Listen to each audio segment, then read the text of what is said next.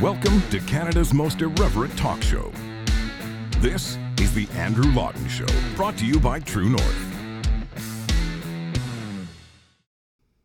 Hello and welcome to you all Canada's most irreverent talk show here at the Andrew Lawton Show on True North on this Tuesday, February 6, 2024. Last day on the road, last day in the old uh, Klaus Schwab chair. I was joking yesterday I should uh, bring one to the home studio now. The home studio is feeling awfully barren now that I've been able to broadcast from uh, this monstrosity of a furniture furniture piece for the last week and a bit.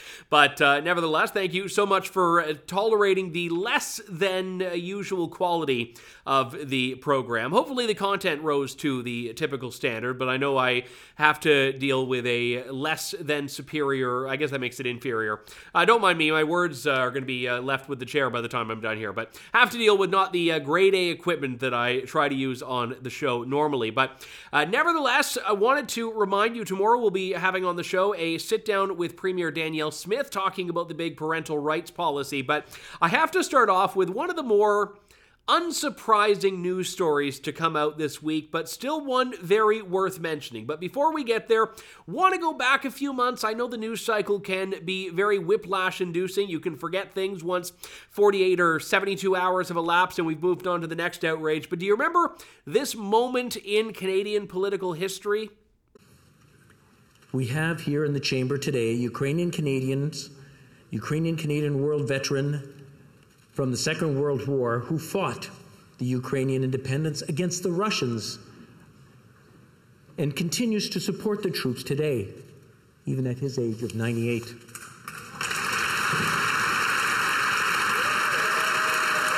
He's a Ukrainian hero, a Canadian hero, and we thank him for all his service. Thank you.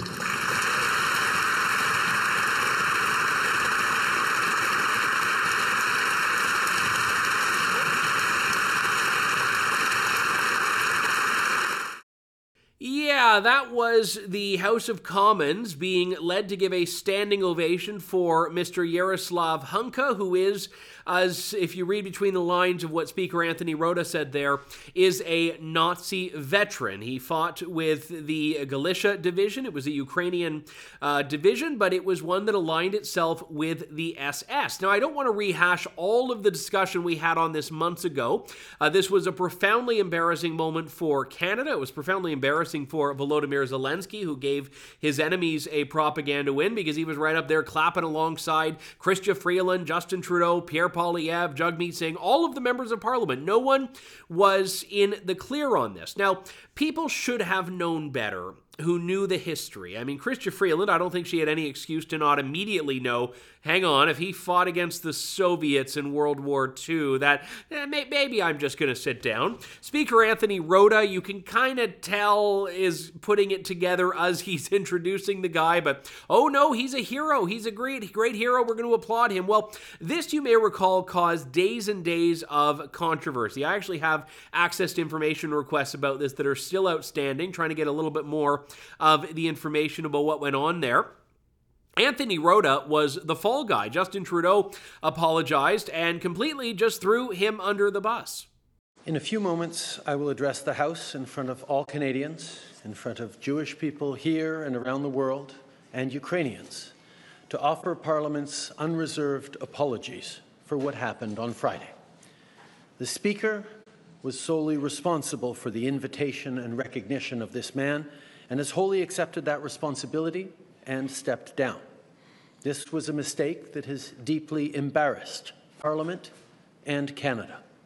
All of us who were in this House on Friday regret deeply having stood and clapped, even though we did so unaware of the context.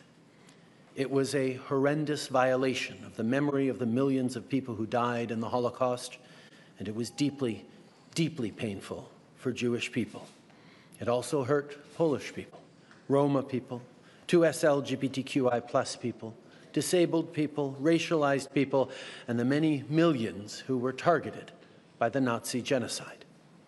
Yeah, in true Trudeaupian fashion, this was all a learning opportunity for us. Now, believe it or not, I've never applauded a Nazi in the House of Commons, but somehow this whole ordeal was a learning experience for me. It was a learning experience for you as well. Yeah, you, you, you, you, all of you. You didn't do it, but it was a learning experience and a learning opportunity for you. Well, all of this brings us to where we are right now. Anthony Rota, the Speaker of the House of Commons at the time, resigned. He resigned in disgrace. He went back to being some lowly backbench Liberal member of Parliament. He was the fall guy for the whole thing. He had said, Oh no, I made the decision alone. I did this. This was his apology. I reiterate my profound regret for my error in recognizing an individual in the House during the joint address to Parliament of President Zelensky. I accept full responsibility for my actions. My resignation is effective at the end of the sitting day tomorrow, Wednesday, September 27th, to allow preparations for the election of a new Speaker. I won't play the clips, but conservative members of parliament tried to throw him a bone. They tried to say, hang on, I, I think you're covering for Justin Trudeau. I don't actually think you should have be you should be the one taking all the blame here. That was what they said. And uh, basically the liberal government's position was that no, no, no, it was just the speaker. Nobody else had anything to do with it. That's it.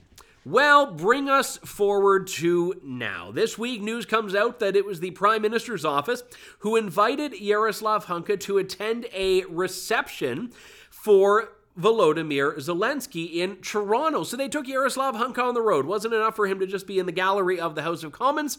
They also invited him to a Toronto reception at the rally honoring Volodymyr Zelensky in Toronto. This was an invitation that came from the Prime Minister's office. This is courtesy of our friends over at Rebel News. They got an access to information request back. I guess they worded it better than I may have worded mine if they got it more quickly, or maybe they got a couple days of lead time from me me on this. But the thing about this access to information request is that it reveals plain as day that Justin Trudeau sent the invitation through the Office of Protocol. This was an official invitation courtesy of the Prime Minister of Canada. Now, the PMO, of course, has outsourced this to the Ukrainian Canadian Congress. They say they were the ones who put forward members of the Ukrainian Canadian community that ended up getting invitations. Uh, they said, oh, well, hundreds of Canadians were invited. They've tried to downplay it. Hundreds of Canadians were invited. The individual in question's name was submitted by the Ukrainian Canadian Congress. By the way, he didn't even go. Uh, knowing what is known now, the individual shouldn't have been invited. But none of this really matters. The Prime Minister's office has had since September, when this whole thing blew up, to fess up and say, oh, yeah, and by the way, we invited him to this thing in Toronto. He didn't go, but, but we invited him. So it isn't just Anthony Rota's job. But if Anthony Rota had to resign and apologize and resign in disgrace for his role in this, why should Justin Trudeau not have to do the same? After all, uh, Anthony Rota was never accused of deliberately inviting a Nazi. It was accidental, it was not doing his due diligence, but it's that same error in judgment that we can now put at Justin Trudeau's feet by the Prime Minister's office's own information, its own documents, its own data. So here we have proof that once and for all, Justin Trudeau did know about Yaroslav Hunka, did extend an invitation, and is very lucky that Yaroslav Hunka didn't happen to take him up on it because I'm pretty confident there would have been some grinning picture of the Nazi veteran with Justin Trudeau and Volodymyr Zelensky that would have made absolutely everyone look terrible. Now, I had a view on this matter a few months ago that was not as extreme or radical as some of my colleagues, and the media, I said, look, I, I think that it's very difficult, and I think war is very difficult, and I uh, understand how someone in that situation may have decided that the enemy of their enemy was his friend. But that's not Canada's problem. And it's not Canada's position. And Canada should not be in the habit of celebrating Nazis just because we think the enemy of our enemy is our friend. Sometimes the enemy of your enemy is still a Nazi. And it was people that wanted to whitewash that part of history in the name of this Ukrainian nationalist fervor that were the reason so many people were prepared to overlook the very atrocities that uh, many people in this division, I'm not laying that at Hunka's feet, but the people in the division in which he fought were complicit in. And there are several people in the Canadian government who could have and should have known better.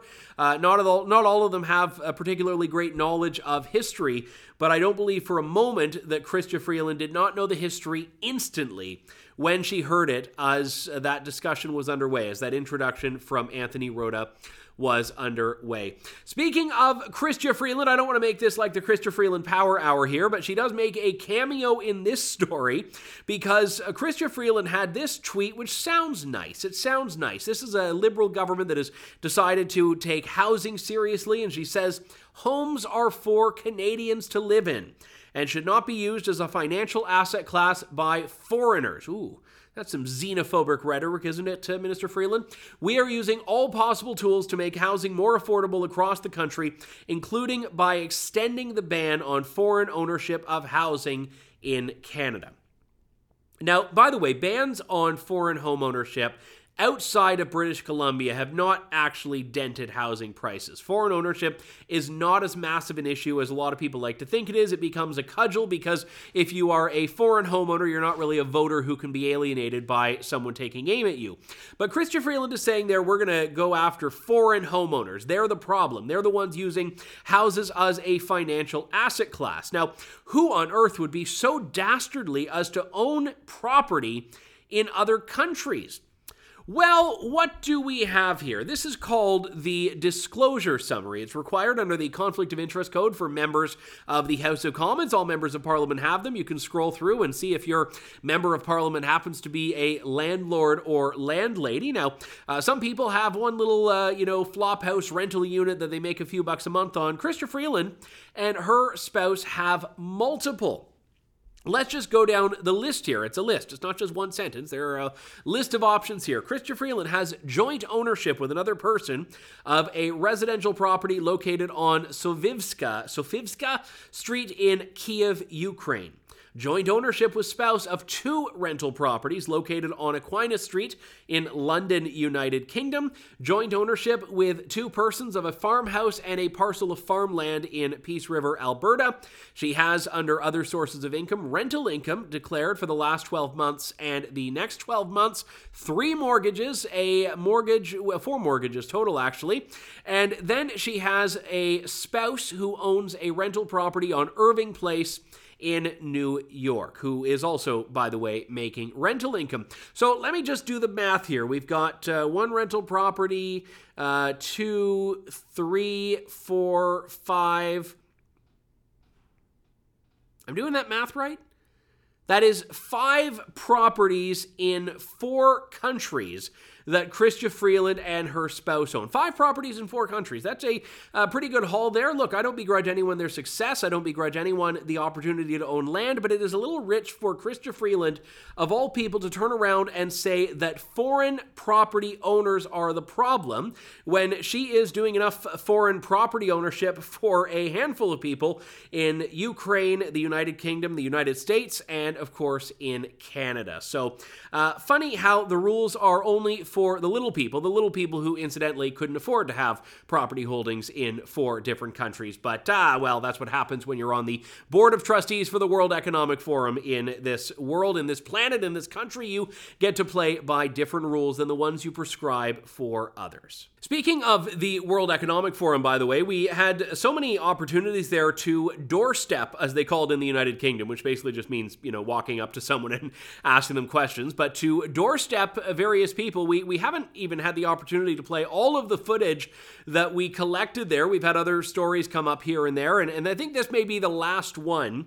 But it's relevant if you've been following in the last few weeks the coverage at True North. I mean, the last few months, really, but uh, there's been a lot in the last few weeks and days in particular of anti Semitism on campuses. Now, uh, it used to be that maybe you'd see one of these stories and you'd think, oh, wow, that's shocking. Now, absolutely no one is shocked about this. It's not about breaking news anymore to report anti Semites on university and college campuses. It's really just a matter of uh, documenting because these people should not be able to hide in the shadows of their hatred. Now, there are some schools that have been worse than others, some unions that have been worse than others. CUPE uh, stands out in Canada, which represents a lot of faculty at York University, Carleton University.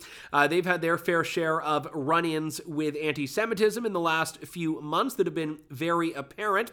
Uh, but it's not just a Canadian phenomenon. We saw in the United States Ivy League institutions that were, uh, in many cases, dragged quite deservedly for allowing anti Semitism to prosper on campus, and in the UK as well.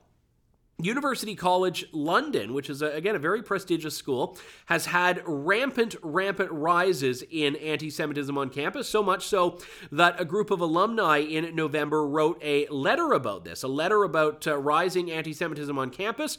They ultimately forced the school to issue a response, though many people thought it was too little too late. Well, didn't I happen to see on the streets of Davos Dr. Michael Spence, who is the president and provost of University College London. Now, I thought this would be an easy opportunity, a very easy opportunity for him to uh, give a firm and unequivocal condemnation of anti Semitism on campus. But my goodness, did I have to work for it. I wonder if you care to comment on anti Semitism on university campuses. No, I wouldn't, but thank you. You don't want to comment on anti Semitism on university campuses? No.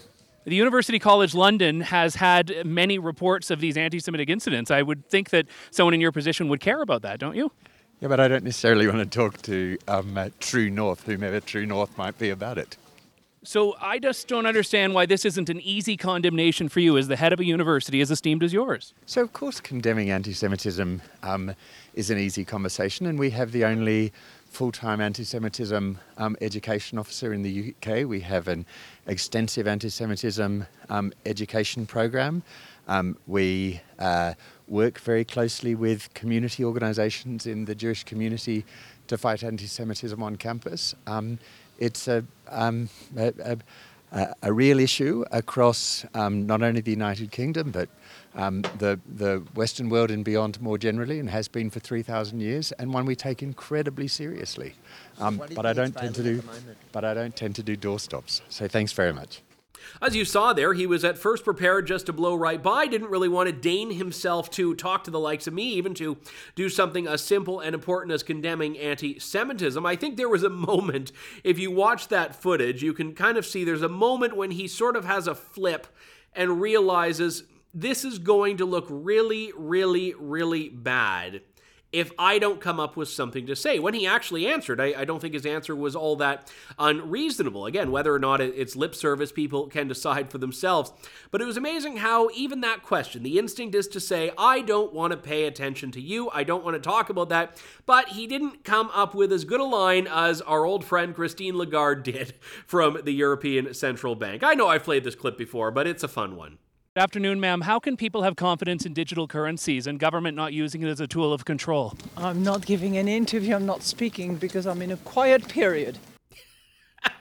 I love it. Yeah, I, I haven't used. I said I was going to use that on my wife when she, you know, wanted me to like unload the dishwasher or whatever, and just be like, uh, I, am in, I'm in a quiet period right now. I'm in a quiet period. Uh, uh, good old Michael Spence from University College London should have tried the old uh, quiet period excuse as well, but uh, I don't think he came up with it in time. But uh, anyway, that is going on in the UK. It's going on in the US. It's going on in Canada and it is absolutely egregious, and anyone and everyone should take every opportunity to condemn this. And the fact that so many people are pussyfooting around it is quite disgraceful, and I think those people need to be called out. And, and you can just see, by the way, the horrendous overreaction to people who dare to say anything even remotely critical of what some people call Palestine, which uh, again is not an autonomous state, but that's neither here nor there right now. Uh, that British Columbia woman, I don't, know much about BC politics. It's not uh, within my wheelhouse generally, but uh, this story I have certainly paid attention to. Selina Robinson, who is a minister in BC's NDP government, has resigned from cabinet for saying something which is just fundamentally a piece of historic truth. She was referring to the foundation of modern Israel, goes back to 1948, when the British mandate for Palestine, which was again a British territory, uh, was turned into the state of Israel. And what happened there was you had a, a, piece of land which was very undesirable. It wasn't the Israel that it is today with advanced technology and architecture and infrastructure and all of that. It, it just wasn't at all. And she made this comment and she used, you know, colorful language. She said Israel was founded on, quote, a crappy piece of land, unquote. She went on to say that there were several hundred thousand people, but other than that, it didn't produce an economy. Everything she said was correct. But then this was deemed Islamophobic. She has to go through anti Islamophobia training for stating a piece of historic truth. And while she's an NDPer, I probably don't agree with her on a lot of things. The fact that she is now out of cabinet for this, for telling the truth about history, is exactly why we have to take these issues so very seriously because there is a very i mean people love to say oh the jewish lobby is so powerful. I mean it, it's very anti-semitic when people bring that up nine times out of ten. Maybe there's one in ten that wants to make a point that's not anti-semitic when they use that language but i think most people try to hide or co- cloak this language so that their internal biases and prejudices are not as clear. But in this particular case you can have your political career vaporized if you go and say something which isn't even a, a Zionist comment. You say something that's just a matter of historic truth, but it gets spun by activists as being Islamophobic, and boom, Selina Robinson out of cabinet. Political career over for the time being. Uh, we will turn away from the real hot button stuff right now and go to energy policy. We've been uh, doing a series on this show for the last uh, week and a bit called Unjust Transition. The name is a not so subtle take on the so called just transition from the federal government. This is the uh, liberal government's way of saying that oil and gas are the way of the past. We've got to get all of those people that work in the oil and gas sector out making, you know, electric car batteries or, or something like that. But it's predicated on a premise that right now does not have any support, which is that there can be, let alone whether there should be, that there even can be this magical transition away from traditional energy sources. So we've been telling the positives of the oil and gas gas sector in Canada with a token mining guy. Uh, we've been talking about the positives of the energy sector because we know these stories are not heard anywhere else. And I just want to again restate my thanks to the Modern Miracle Network for connecting me with all these folks who I think are, are often a little shy about engaging with the media because they know how the media treats oil and gas companies. But they were very gracious to sit down with me. And today I want to go to my interview with David Hood, who is the head of Geologic Systems. I sat down with him in Calgary. So here's our interview for today's unjust transition.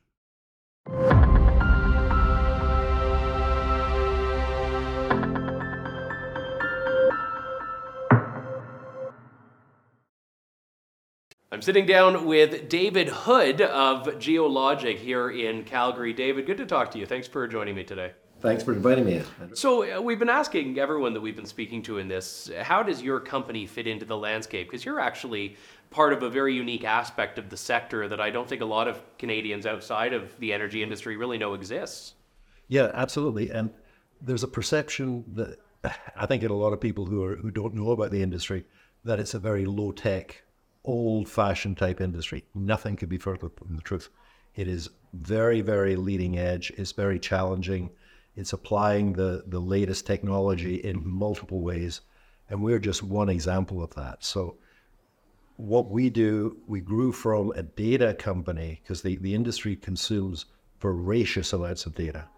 Everything it does is driven by data that was originally subsurface and provided the information and the tools to interpret the data and apply it right across the whole cycle of the industry. Right from exploring for oil and gas to uh, should I buy or should I sell a company? We're, we are just a, a product that is used or products right right through the industry from beginning in the in the morning to the end.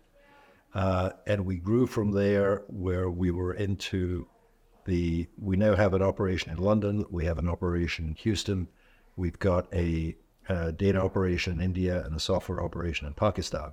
And this is a Calgary company that was going up against a major, major international organization that had 85% of the market, and we had a tiny sliver of what was left.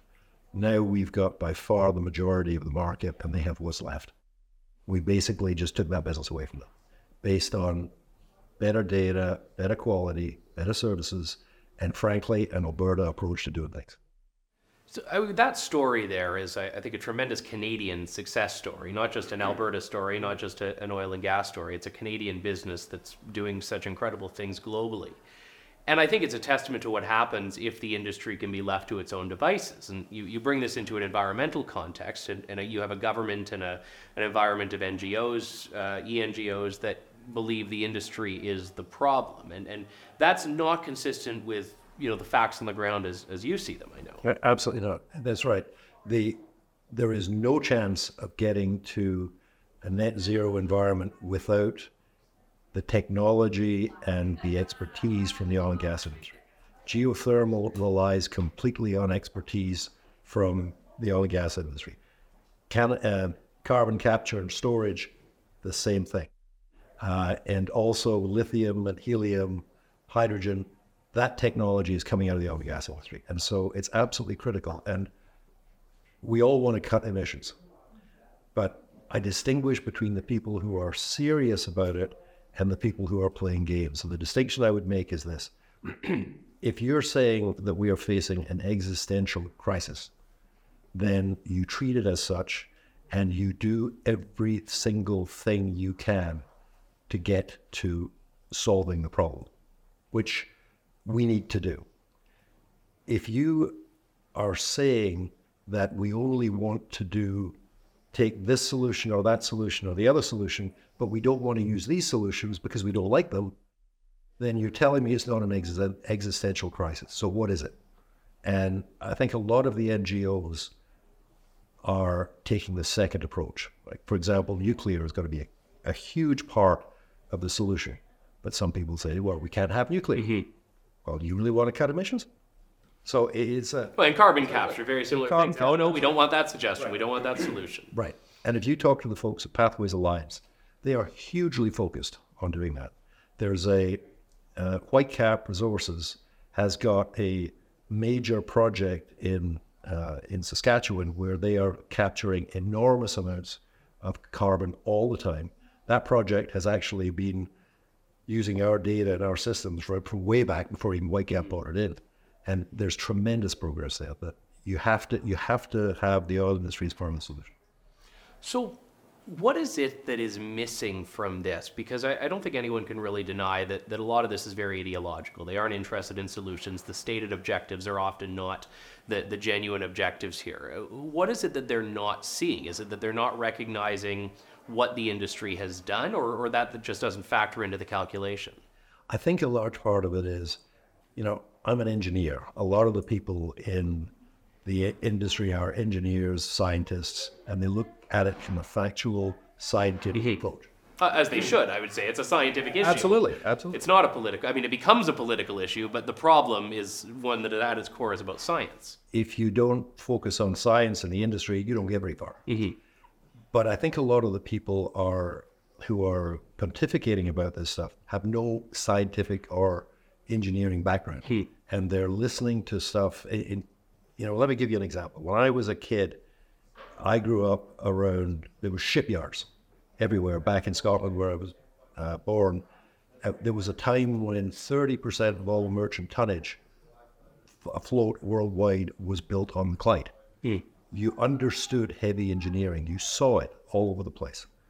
Today, I think a lot of people never see it, and they have a sense that whether it comes from when we're talking about electricity, or whether we're talking about energy generally, or whether we're talking about food, you know, food comes from the supermarket, energy comes from the wall socket, and they have no sense of the heavy engineering that is required somewhere. Like somewhere has to build, somebody has to build a power plant to make that happen. Somebody has to build a windmill to make that happen. It doesn't just happen. And I think part of it is there's that disconnect between an engineering understanding that used to be there and the idea that it all gets done on your phone. Yeah, and I think that part is is so key. And I mean, even when you have people arguing that we need to transition away from oil and gas and use you know, uh, use all of these other means of, of powering things, they don't understand what goes into creating that. You, I think you're right. Electricity does not start in a battery. Electricity has to be generated somewhere and put into that battery. And that even right there is the fundamental disconnect that I don't think a lot of people think of when they believe that, you know, this is the future. That's right. And I used to actually work in uh, an electricity supply business when I was back in the UK. And the complexities of what's involved in there uh, are mind blowing. And it, you cannot just, the, the difficulty in having a stable and reliable power source is it's something that you take for granted because in the Western world, people have been doing it very effectively for a very long time. It is very easy to screw up. If and if you have a lot of intermittent power sources, windmills are great. You know, uh, the uh, sunshine is great, but this doesn't work all the time. And you have to, if you're going to rely on those kind of sources, you're going to have to take them from places where, for example, there's a lot of wind or there's a lot of sun, and you're going to have to get it reliably to places that need it with power. So you're going to need to build a lot of grid. There, I have no, I have yet to see anybody present a plan that says how that grid gets built. Even something as simple as power as generators, excuse me, not generators, transformers, which is needed to step power. You need to step power up the voltage to transmit it long distances, otherwise you lose too much, and you have to bring it back down to bring it into houses, otherwise you kill people, which is usually not seen as a good thing to do. And so you have to have a lot of transformers the more you have with grid. We don't have the transformers. You, there is a major, major shortage of transformers globally, and partly because there is material that is needed in there. A lot of it comes from China, and you just can't produce enough. And so, I, you know, I, I've test driven electric cars. I love them. They're great. Mm-hmm. a lot of fun. But if you are looking at transferring the entire load across by electrifying everything and then putting in intermittent power sources, you have to have a plan to get from here to there. I have yet to see one. To see one. We, we were speaking earlier about geologic and this what I characterize as a Canadian success story. And I, I, go back to your experience here. You came to Calgary. You could have gone anywhere in the world. You could have stayed in Scotland. You you chose uh, you know some years ago to come here. If you were to roll your age back to how old you were then, but you're making that decision in 2023. Do you view Canada as the future where you can build up a career in the energy sector and help build up a very prosperous and successful company in that sector? I can't think of a better place than Calgary to do exactly the same thing again. I, Even in 2023, with uh, all of the regulatory hurdles and uncertainty, you'd still have that optimism? there is no doubt that Canada has got a lot of things that they have to rethink. I think in Alberta, the, I have never seen in the 41 years I've been here, I've never seen oppor- as many opportunities as there are right now, both because the industry is going to be critical going forward. It is driving emissions down. The, the key thing is you need to get rid of emissions. You don't need to get rid of fossil fuels. In addition, you add up the capability that is here in this province for things like carbon capture and storage, and hydrogen, and helium, and lithium. They, I was told by one of our customers that we have got the biggest potential lithium reserves in the world. I thought it was Chile, but apparently it's here.